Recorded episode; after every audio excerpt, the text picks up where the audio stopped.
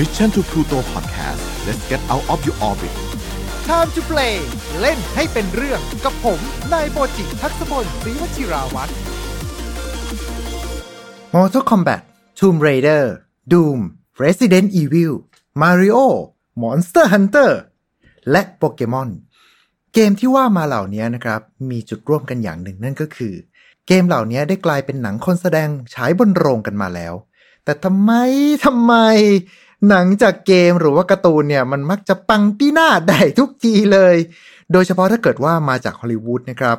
สำหรับวันนี้ครับเราจะมาร่วมดำดิ่งกันใน Time to Play ของเราในวันนี้และถ้าเกิดทุกท่านชอบช่วยกดสับตะไคร้ให้กับทาง Mission to Pluto ของเราคนละจึกจะขอบพระคุณมากเลยนะครับ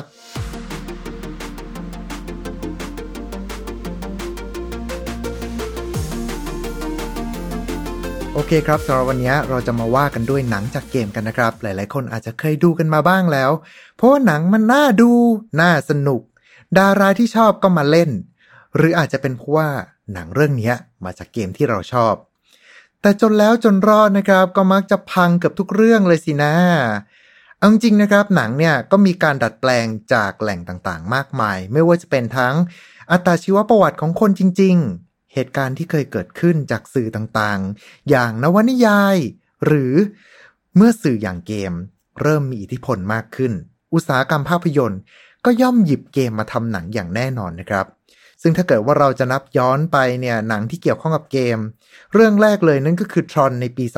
2525 ที่เป็นเรื่องราวของคนที่เข้าไปในเกม ก่อนที่จะเป็นยุค Sword Art Online ซะอีกนะครับโดยหลักๆ เนี่ยเราสามารถที่จะแยกย่อยออกมาเป็นประเภทต่างๆ ได้ดังนี้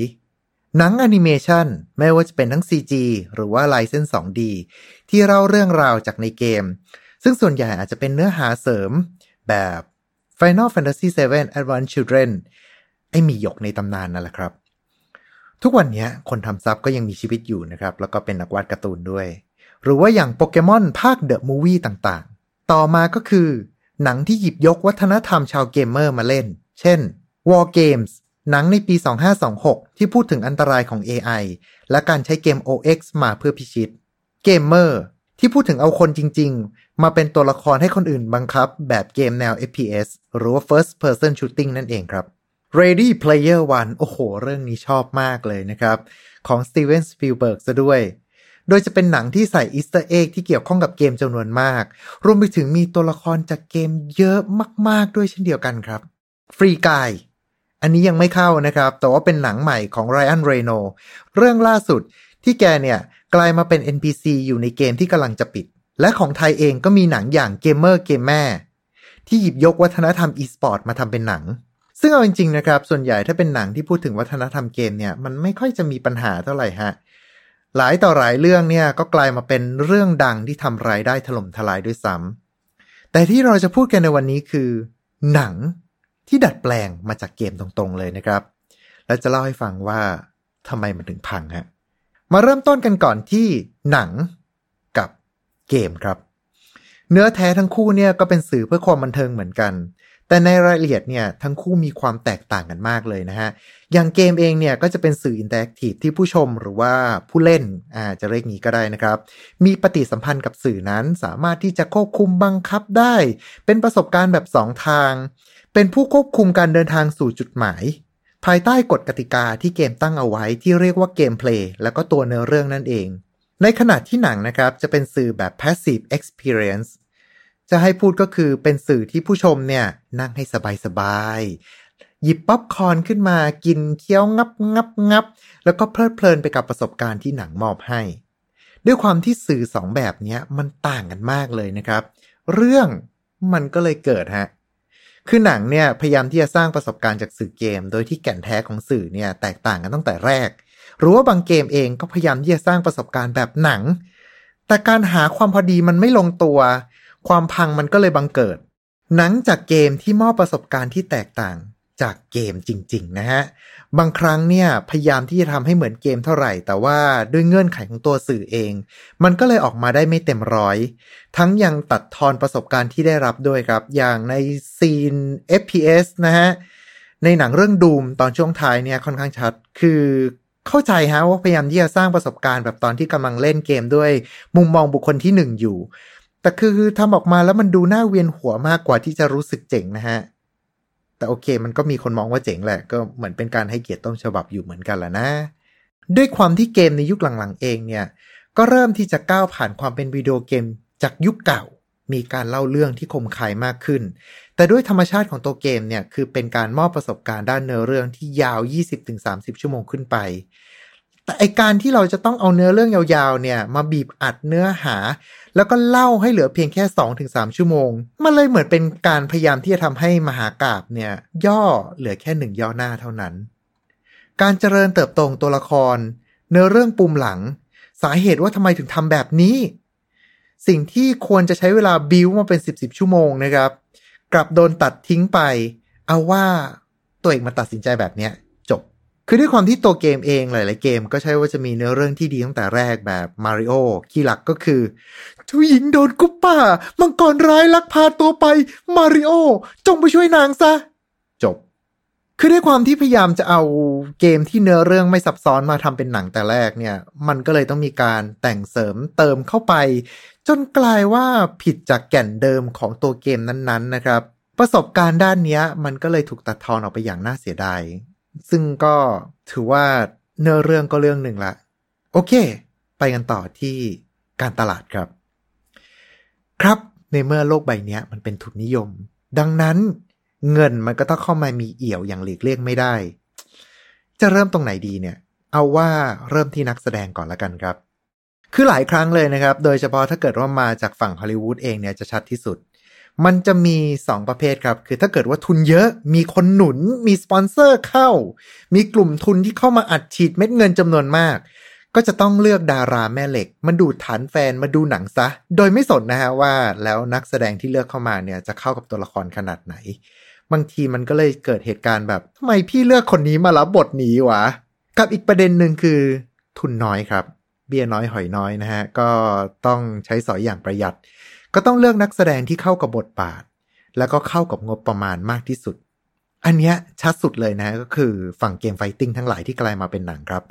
จากที่เคยคุยกับเพื่อนๆที่เคยทำงานในวงการบันเทิง หรือว่าเป็นสตันแมนมาก่อนเนี่ยเขาจะเลือกแคสจากคนที่มีความสามารถด้านศิลปะป้องกันตัวอยู่แล้วแล้วค่อยเอาบทมายัดให้อีกทีหนึ่ง ซึ่งมันง่ายกว่าที่หาดาราแม่เหล็กมา แล้วก็จ่ายเงินให้เขาเนี่ยไปเข้าคอร์สศิลปะป้องกันตัวเป็นไหนๆนะครับ เคสเนี้ยมันก็เลยกลายว่าเราก็จะเห็นลุง Cary-Hiroyuki Tagawa เล่นเป็นทั้ง Shang Tsung ใน Mortal Kombat และมิชิมะเฮฮาจิใน Tekken นั่นเอง ซึ่งถ้าเกิดพูดถึง Tekken เนี่ยก็ยังกำหมัดไม่หายเหมือนกันครับ พูดถึงการ casting แล้วเนี่ย การหานักแสดงมารับบทมันเลยติดเงื่อนไขต่างๆเต็มไปหมดเลย ภาพตัวละครตอนที่เราเล่นเกมแล้วก็วาดไปในหัวเนี่ย มันก็เลยออกมาแปลกๆ คือจนวันนี้ก็ไม่คิดนะครับว่าเดวอนอาโอกิเนี่ย หน้าตา เขาไปเหมือนกับคาซูมิจากเด d อออะไรยังไงเลยนะฮะ คือยิ่งหนังที่มาจากเกมญี่ปุ่น แล้วตัวเอกก็เป็นคนญี่ปุ่น มันก็เลยเกิดกระบวนการ white watch เพื่อให้ตัวละครเนี้ยกลายไปเป็นฝรั่งเพื่อเอาใจตลาด หรือว่าปรับบทเอาตัวละครรองที่เป็นฝรั่งมารับเป็นตัวเอกแทน คือบางทีมันไม่ใช่อะ อย่าง Street Fighter ที่เอากิลมาเป็นตัวหลักบางทีแอบดูแล้วก็รู้สึกขัดใจนิดนึงนะฮะเพราะว่าในหัวเราก็มักจะเป็นไม่เป็นริว ไม่สิก็ต้องเป็นริวอยู่ดีแหละ ยิ่งหนังหลายเรื่องเองเนี่ยก็เน้นไปที่ตัวเอกแล้วก็ตัวร้ายทำให้ตัวละครรองๆที่มีเสน่ห์ของตัวเองเนี่ยโดนปัดทิ้งไป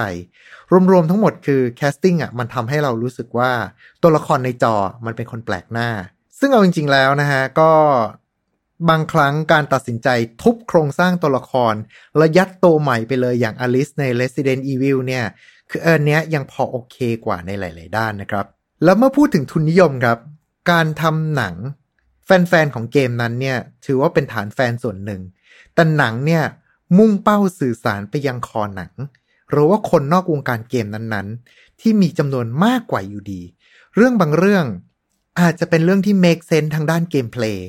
แต่พอมาอยู่ในตรกกะของคอหนังแล้วเนี่ย อาจจะรู้สึกว่ามันแปลกๆ มันดูทำแม่งทำแม่งขัดกับความรู้สึกสามัญสำนึกปกติทั่วๆ ไปอยู่ดีนะฮะ ดังนั้นเนี่ยจึงต้องพยายามหาทางถ่วงดุลตรงนี้ ซึ่งหนังจากเกมบางเรื่องก็เลือกที่จะเอาใจคอเกมไปเลย แต่ว่า คือก็ได้รับผลตอบรับที่ดีจากคนเล่นเกมนะ แต่ว่าในขณะเดียวกันเนี่ย คอหนังอาจจะรู้สึกว่าอีหยังวะ และหลาย ๆ ครั้งหนังจากเกมเองก็สร้างประสบการณ์ที่แตกต่างจากตัวเกม เรียกได้ว่าพลิกฟ้าพลิกแผ่นดินไปเลยนะครับ ยกตัวอย่าง อันนี้ย้อนกลับไปที่ดูมแล้วกันนะฮะ จากบูล้างผลาญกลายมาเป็นหนังแนวกู้ภัย กว่าจะบูเนี่ยก็ปาไป 15 นาทีสุดท้ายของเรื่อง หรือว่าอย่าง Resident Evil ในภาคหลัง ๆ ตัว The Movie เองจากเกมที่มันเป็น Survival Horror ก็กลายมาเป็นแอคชั่นที่ซอมบี้เนี่ยดูเป็นเหมือนองค์ประกอบเสริมมากกว่า โอเค ยกเว้นเกมภาค 6 นะที่แบบ อันเนี้ยบู๊ออกมาใกล้ๆหนังเลย หรืออีกเรื่องหนึ่งนั่นก็คือเรื่อง Rampage นั่นเองนะครับ ที่ดัดแปลงจากเกมสัตว์ประหลาดถล่มเมืองฟาดกัน กลายมาเป็น The Rock แล้วก็ลิงยักษ์กู้โลก คือดูยังไงมันก็ The Rock อะ่ะมันบอกว่าเป็นหนังจากเกมแล้วแบบฮาแล้วฮาอีกอะ่ะ ส่วนบางเรื่องเนี่ยก็อาจจะมีการเติมแนวคิดหรือว่าเชิดชูบางสิ่งบางอย่าง จนกระทั่งเรารู้สึกว่ามันขัดกับประสบการณ์การเล่นหรือว่า คอหลักของเกมนั้นๆ คือมันไม่ใช่ว่าไม่ดีนะฮะ แต่ว่ามันอาจจะรู้สึกแอบแปลกๆ ผิดหูผิดตากันไปสักนิดนึง ซึ่งที่ว่ามาทั้งหมดเนี่ยยังไม่พูดถึงช่องว่างระหว่างวัย ที่คนทำหนังตัวเป้งๆเองส่วนใหญ่ก็อยู่ในวัยที่เกิดก่อนอุตสาหกรรมเกมด้วยล่ะครับ แต่ก็ใช่ว่าหนังทุกเรื่องที่มาจากเกมแล้วพังจะเกิดขึ้นจากเคสเหล่านี้นะฮะ อันเนี้ยมีเรื่องมาเล่านิดหนึ่งละกัน ขอเชิญทุกท่านฟังเรื่องราวของยูวีโบ ผู้กำกับหนังชาวเยอรมันที่เปลี่ยนวงการหนังจากเกมไปตลอดกาลคือแกเนี่ยทำหนังจากเกมมาหลายเรื่องมาก อย่าง Alone in the Dark House of the Dead บัตเรนซึ่งทุกเรื่องเนี่ยพังครับ ทั้งบทวิจารณ์แล้วก็รายได้เนี่ยคือพังแบบยับยับเลยทีเดียว คือพี่แกเล่นเอาวัตถุดิบจากเกมมาทำหนังได้แบบอย่างวะ คือฉากที่ไม่ควรมีก็ใส่มาหมดเลย แล้วก็กลายเป็นหนังเกรดบีแบบไม่น่าให้อภัย และตัวของยูอิโบเองเนี่ย คือได้ถูกเสนอชื่อเป็นผู้กำกับยอดแย่ของเวที Golden Raspberry Award แล้วก็ยังได้รับรางวัลนะครับผู้กำกับรสนิยมห่วยแตกของเวที The Stinger Bad Movie Award ด้วย ที่ยกประวัติของยูอิโบขึ้นมาเนี่ย อย่างที่บอกไปฮะ ไม่ใช่ว่าเป็นตัวอย่างความผิดพลาด จากทฤษฎีขั้นต้นนะครับ แต่ว่าแกทำหนังเนี่ย เพราะเรื่องภาษีครับ คือแกเคยให้สัมภาษณ์ว่าที่แกเอาเกมมาทำหนังเนี่ย เพราะว่ามันสามารถลดภาษีได้ รัฐบาลเยอรมันเนี่ย คืนเงินภาษี 50%ให้กับคนทำหนัง คือแบบฟังแล้วกำหมัดยิ่งกว่าเดิมอีกนะฮะ โอเค พอมาถึงตรงนี้นะครับ ก็ใช่ว่าจะไม่มีหนังจากเกมที่ทำออกมาไม่ดีอย่างเดียวนะครับ หนังที่สนุกมันก็มีอย่างซีรีส์ดีๆ ก็เยอะอย่าง The Witcher ทาง Netflix นี่คือแบบ โอ้โห เหมือนพระมาโปรดอย่างนั้นเลยก็ว่าได้นะครับ คือคนที่เล่น Witcher มาก็สามารถที่จะดูซีรีส์นี้ได้อย่างสนุกสนาน แล้วก็รู้สึกไม่ขัดด้วย ส่วนคนที่ไม่เคยเล่นเกมมาก่อน พอมาดูซีรีส์นี้ โอ้โหจำได้ว่าทำเอายอดขายเกมกลับมาพุ่งกระฉูดอีกครั้งหนึ่งเลย รวมไปถึง Henry Cavill เองเนี่ย คนที่แสดงเป็นเจอรอลในเรื่องเนี่ย รายนั้นเนี่ยเห็นล่ำๆอย่างนั้น เห็นหล่อๆอย่างนั้น แต่ความเป็นจริงก็เป็นเกมเมอร์ตัวพ่อเลยนะฮะ ในส่วนของตัวหนังเองเนี่ยก็มีแนะนำเลยครับอย่าง Mortal Kombat อันนี้เน้นว่าภาคแรกนะฮะ คือตัว Mortal Kombat เองเนี่ยมันเป็นเกมที่สร้างมาเนี่ยอิงจากหนัง Martial Art หนังศิลปะป้องกันตัวเกรด B ยุค 70 ที่ฝรั่งมันยังแยกไม่ออกระหว่างนินจากับคนจีนนะครับ แล้วหลังจากนั้นเนี่ย ตัวหนังก็เลยเอาเกมเนี้ย มาทำเป็นหนังเกรด B อีกทีหนึ่งคือเตะต่อยกันแบบถ้าไม่คิดอะไรมากก็ถือว่าสนุกอยู่นะครับ มาพร้อมกับเพลงประกอบ Mortal Kombat ตึงตึงตึงตึงตึงตึงคือเนี้ยเปิดในผับกันเป็น 10 10ปีกันเลยทีเดียว ส่วนเรื่องต่อมานั่นก็คือ Silent Hill ภาคแรกเช่นกันครับ จากเกมสยองขวัญ ที่หนังเนี่ยดัดแปลงออกมาได้อย่างลงตัว ทั้งเอฟเฟกต่างๆ ที่ชวนคนหัวลุก ไม่ว่าคุณจะเป็นคอเกมที่เคยเล่นเกมนี้มาก่อนหรือไม่ก็ตาม รวมไปถึงตัวเนื้อเรื่องเองเนี่ยก็ถือว่าทำออกมาได้อย่างกลมกล่อมเลยทีเดียวครับ ถึงแม้ว่าจะมีการดัดแปลงส่วนของตัวบทแล้วก็ตัวละครไปเยอะอยู่เหมือนกัน แต่ว่าพูดกันตามตรงคือดูแล้วแบบ โอ้นี่มันเยี่ยมมาก เรื่องต่อไปครับ Warcraft ไม่ใช่ Warcraft นะครับ เป็นเรื่องที่น่าจะเรียกได้ว่าทำมาเคารพต้นฉบับอย่างที่สุดเลย คือเคารพระดับที่ว่าคนนอกเข้าไปดูเนี่ยอาจจะรู้สึกงงๆบวกอีหยังว่า แต่สำหรับแฟนๆเกมเนี่ย คือมีกรี๊ดลั่นโรงครับ โอ้โห นั่นมันตัวละครนี้มันเหตุการณ์นี้อ้อเต็มไปหมดเลยนะฮะ เรื่องต่อมาครับ Sonic the Hedgehog จากเกมบนเครื่อง Mega Drive สู่หนังแผ่น คือคุณภาพหนังมันประมาณหนังแผ่นนะฮะ เหมาะสำหรับทุกเพศทุกวัย คือได้เข้าไปดูจิมแคร์รีแบกหนังทั้งเรื่องเนี่ย แล้วก็ตัวจิมแคร์รีเองเนี่ยกลายมาเป็นนักแสดงคนเดิมจากยุค Ace Venturaหรือว่าเรื่อง The Mask หน้ากากเทวดา แค่นี้ก็สนุกแล้วนะฮะ ไม่นับว่าดีไซน์แรกของหนังโซนดิกเนี่ย คือแบบเห็นแล้วอยากจะเห็นหนังหน้าของคนออกแบบเลยทีเดียว แต่โอเค สุดท้ายเขาก็เลื่อนหนังฉายมาต้องครึ่งปี แล้วก็เปลี่ยน CG ใหม่ทั้งหมด อันเนี้ยคือยอมรับครับ คือพี่แกลงทุนกับเรื่องนี้จริงๆนะฮะเรื่องต่อไปครับ อันเนี้ย recommend เลย Detective Pikachu คือเรื่องเนี้ยแนะนำมาก ๆ เป็นการดัดแปลงที่น่าจะเรียกว่าดีที่สุดแล้วก็ว่าได้มั้งครับ คือเรื่องกำลังพอดี แถมน้องๆ โปเกมอนแต่ละตัวที่โผล่มาเนี่ย โอ้โห น่าน้วยหมดทุกตัวเลย และ Monster Hunter คือ โอเค ในฐานะของเกมเมอร์ ในฐานะของฮันเตอร์ที่เล่นเกมนี้มาก็น่าจะ ขึ้นพันขึ้นหมื่นชั่วโมงกันแล้วนะทั้งซีรีส์คือเข้าไปดูมันก็คุณต้องโยนตักกละความเป็นในเกมทิ้งให้หมด แล้วคิดว่าคุณเข้าไปดูหนังมนุษย์ไฟกับสัตว์ประหลาดสักเรื่องหนึ่งอะ่ะคือพี่จาเดอะแบกมากกับเรื่องนี้ เข้าไปดูแล้วรู้สึกโอเคมาก ส่วนด้านความสมจริงในเกมเนี่ย แนะนำว่าหยิบออกไปนะครับ วางไว้ข้างๆ แล้วเข้าไปซึมซับกับหนัง น่าจะดีที่สุดนะครับ แล้วผมไม่แน่ใจว่าตอนที่พอดแคสต์ของเราตอนนี้ออกมาเนี่ยหนังจะออกจากโรงแล้วหรือยัง แต่ถ้าเกิดว่ายังก็แนะนำให้เข้าไปดูในโรงหนังนะครับเพื่อโรงหนังเครือไหนสนใจลงโฆษณาติดต่อได้นะครับ และสุดท้ายครับกับ Super Mario Bra ที่จริงมาจาก Brother แหละ แต่ก็ Bra คือน่าจะเป็นหนังที่หยิบยกวิดีโอเกม มาทำเป็นหนังเรื่องแรกของโลกนี้เลยก็ว่าได้ละมั้ง ถ้าเกิดว่านับตามข้อมูลที่หามาทั้งหมดนะครับ คือมันเป็นหนังที่คือถ้าจะบอกว่าหนังเรื่องไหนที่มันแย่ แย่มาก แย่ที่สุด จนผ่านเวลาไปสักสิบปีแล้วกลับมานั่งดูอีกทีหนึ่งรู้สึกว่า เออ มันตลกดีวะ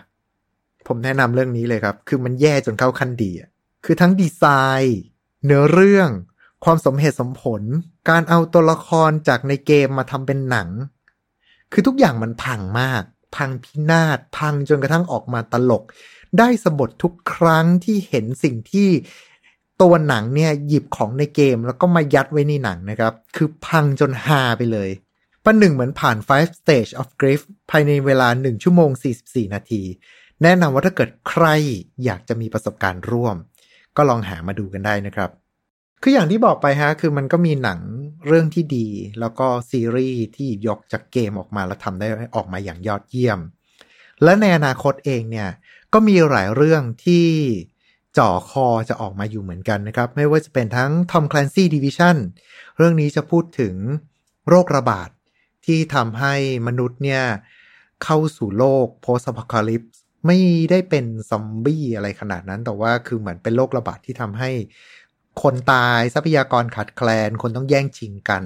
แล้วก็พูดถึงเรื่องของการเมือง เรื่องของหน่วยลับที่ออกไปช่วยเหลือผู้คนนั่นเองนะครับ คือเรื่องนี้ก็ขึ้นชื่อว่าเป็นทอมคลนซี่อะผมว่าน่าสนใจ ต่อมาคือ Minecraft อันเนี้ย Warner Brother บอกว่าจะทำแล้วจะออกมาตั้งแต่ปี 2014 แล้วก็เลื่อนไปเป็นปี 2019 แล้วก็กำหนดการอีกทีหนึ่งคือปี 2022 คือด้วยความที่เป็น Minecraft พอบอกว่าเป็นหนังเนี่ย บางทีก็นึกไม่ค่อยออกเหมือนกันว่า มันจะออกมาอีท่าไหน แต่ก็อย่าลืมนะฮะว่า Warner Brother เองเนี่ยก็เคยทำหนังเลโก้มาแล้ว แล้วก็ออกมาดีด้วย แล้วเรื่องต่อมาครับ คือ Metal Gear Solid สำหรับเรื่องนี้เองเนี่ยก็ติดอยู่ใน Developer Hell อยู่นานพอสมควรนะฮะ แต่ว่าตัวพุ่งกับเองเนี่ย ก็เป็นแฟนของทาง Metal Gear Solid ด้วย รวมไปถึง ฮิเดโอะโคจิมะตัวพุ่งกับเกม Metal Gear Solid ทุกภาค ยกเว้นภาค Survival แกก็ออกมา approve เหมือนกันนะครับว่าคนนี้ไว้ใจได้ และในปี 2017 เอง ซึ่งเป็นครบรอบ 30 ปีของเกมซีรีส์นี้เนี่ย ทางฝั่งของโคนามิไม่ได้มีการออกมาพูดอะไร แต่ว่าตัวผู้กำกับหนังครับ กลับใช้ทวิตเตอร์ส่วนตัวของเขาเนี่ย แล้วก็ทวีตภาพ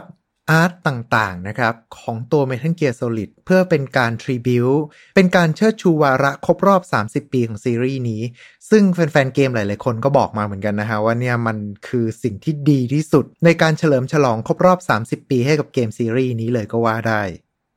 ดังนั้นก็ยังพอน่าจะพอลุ้นอยู่นะฮะว่าคงออกมาไม่แย่นักเกมต่อมาที่ทำเป็นหนังครับ นั่นก็คือ Mega Man อันนี้โดย 20th Century Fox ก็อันนี้ยังไม่มีข้อมูลอะไรเพิ่มเติมนะฮะ ก็ลุ้นๆกันต่อ ต่อมานั่นก็คือ Uncharted ครับสำหรับเกมซีรีส์ Uncharted เนี่ย หลายๆคนเล่นบนเครื่อง PlayStation กันแล้ว ก็น่าจะรับรู้ถึงประสบการณ์การเล่นในการเล่าเรื่องของเกมนี้ที่ออกมาเหมือนกับ Indiana Jones ในยุคใหม่ แล้วก็ทาง Sony เองก็ได้มีการ cast น้องทอมฮอลแลนด์นะฮะ ที่เล่นเป็นสไปเดอร์แมนเนี่ย มาเล่นเป็นพระเอกตอนเด็กด้วยเช่นเดียวกัน ดังนั้นเนี่ย เรื่องนี้น่าดูมากครับ และที่เหลือนะฮะ ก็จะเป็นฝั่งของการ reboot ไม่ว่าจะเป็นทั้ง Tomb Raider Resident Evil Mario แล้วก็ Mortal Kombat ซึ่งที่เหลือมาก็ต้องมาลุ้นๆกันนะครับ ว่าจะออกมาเป็นแบบไหน เพราะอย่าง Resident Evil เองนี่ก็